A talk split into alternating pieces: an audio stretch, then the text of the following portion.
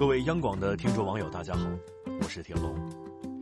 我有一个朋友，年过三十了，还没结婚，身边的朋友都替他着急。大家聚会时总会带着他问：“还没处对象吗？是不是不想结婚了？”他满脸无奈的回答：“其实我也想结婚的，父母不同意还是次要的，主要是我想结的人也不太同意。”哈哈，大家笑得不可开交。这一次，原本替他着急的心意，又被他两句话给搪塞回去了。不知道你身边有没有这样的人，说话总喜欢插科打诨、抖机灵，生气的时候，他的两言三语就可以立马让气头上的你冷静下来。有他在，绝对不冷场；少了他时，便觉得身边少了些乐趣。其实，身边能有这样的人，是一种福气。说话有趣的人有多可爱？有时候安慰人的最好方法，不是跟他站在同一条战线上，这样只是在分担痛苦的分量，但不能根除痛苦。相反，当有人在你最需要安慰的时候，勇敢的站出来逗你笑，把你的情绪注意力完全转移，有时候这比一百句暖心的话还要温暖。杨澜曾记录过她的一次经历，某次。他和一著名医学博士主持一场高端论坛，可能因为紧张的缘故，博士一上场就把台词说错了，观众席上传来了哄笑声，这让他更紧张了，脸涨得通红，豆大的汗珠滚落下来。杨澜拉了拉他的衣袖，示意他要插个话，然后就对着观众说：“大家知道吗？能与这么成功的医生同台主持，我感到特别荣幸。要知道。”今天交给他一支麦克风，他可以上主持台；但如果有人给我一把手术刀，我打死也不敢上手术台呀。台下的观众哈哈大笑，随后报以热烈的掌声。外科医生这时也稳定了情绪，同时给了杨澜一个感谢的眼神。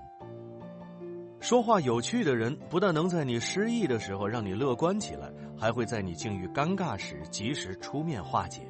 这不但是一种高超的说话能力，也是一种尊贵的教养。王朔的女儿有一天问他：“我说爸，你朋友都说您圆滑，你觉得你是吗？”王朔反问：“我先问你，你觉得圆滑是件好事吗？”“是啊，起码在江湖上混不会吃亏。”那你这个思想完蛋了。人生就像不停在用的铅笔，开始很尖，但慢慢的就磨得圆滑了。不过太过圆滑了，就差不多又该挨削了。所以你爸又要准备挨削了。哈哈哈哈！女儿笑得前翻后仰，只言片语就把复杂深刻的道理说清楚。如此一来，就少了许多晦涩严肃，做晚辈的更容易接受了。一辈子很长，要和说话有趣的人在一起。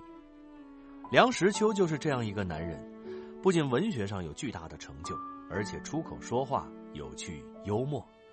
他在发妻意外离世后，经过无数波折，于七十三岁高龄与后妻韩青青结合。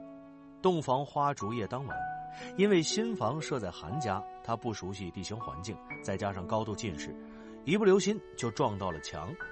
新娘子立刻上前将新郎抱起，梁实秋说：“这下你成举人了。”韩晶晶也风趣的说：“你比我强，既是进士，又是状元。”然后两人相视大笑。他的有趣，韩晶晶的可爱，两个人一起走过了十三个年头。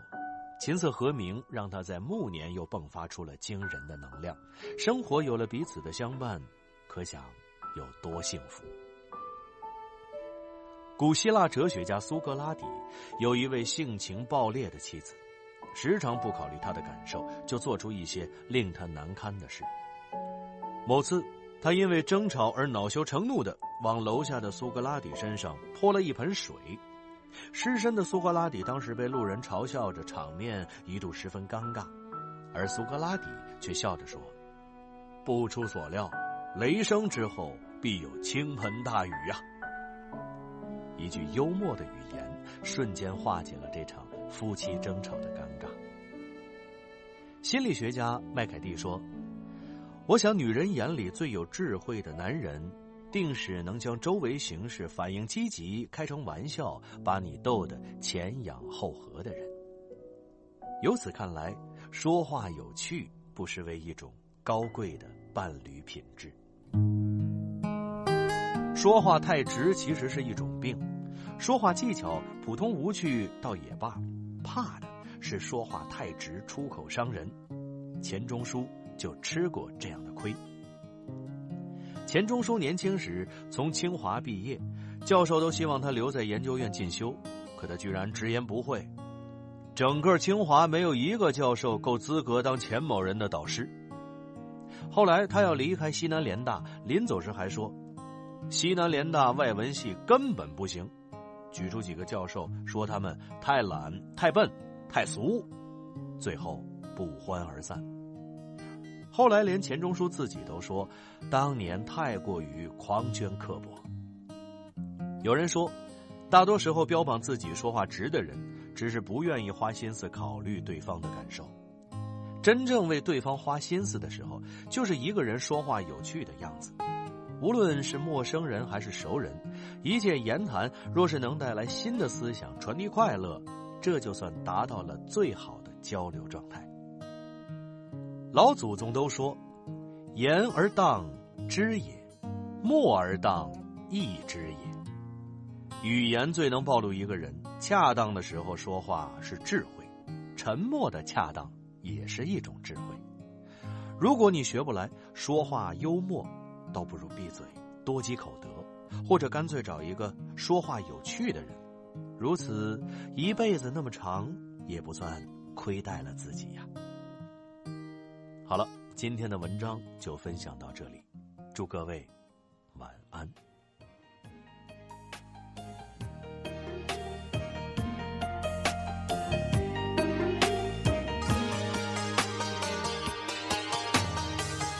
我找不到很好的原因去阻挡这一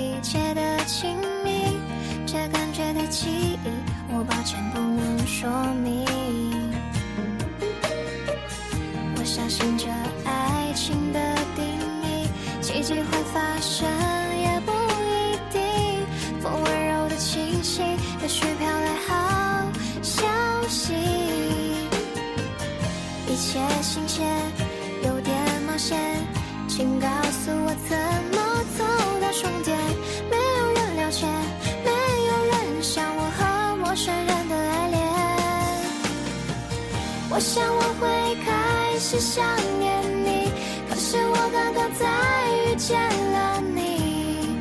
我怀疑这奇遇只是个错觉。我想我已慢慢喜欢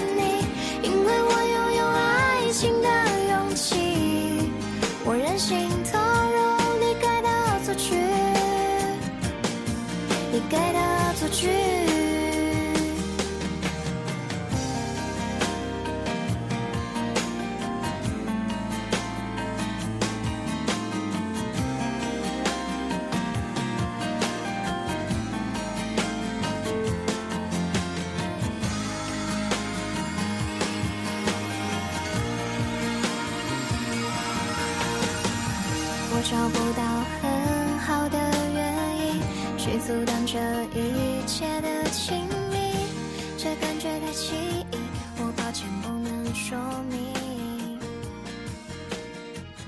我相信这爱情的定义，奇迹会发生。